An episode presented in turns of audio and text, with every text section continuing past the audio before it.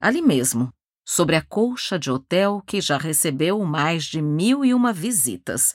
Ela estimula o seu próprio líquido para tentar esquecer, mas o gosto só a faz lembrar.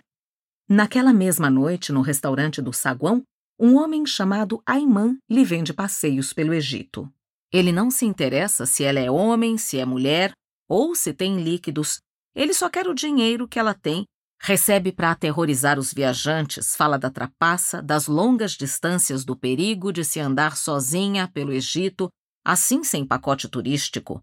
Ela compra as pirâmides, o trem para Luxor e o passeio pelo rio Nilo. Paga e pronto. Só não quer ficar dizendo não, ter chateação, quer conversar somente se for sobre as coisas do tempo grande.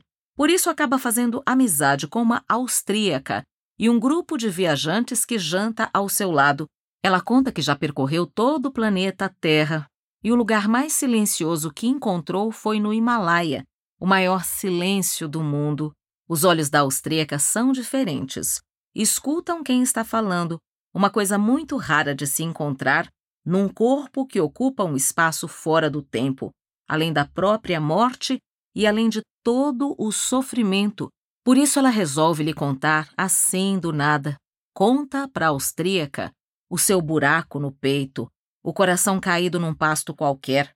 A austríaca diz que uma vez também perdeu o seu, procurou pelo mundo todo, mas ele acabou pulando ali de volta como um peixe, e agora nada no peito de novo.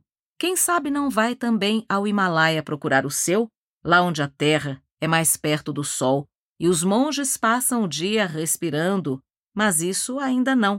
Ainda faltam as pirâmides, falta o sangue derramado e as pragas do Egito.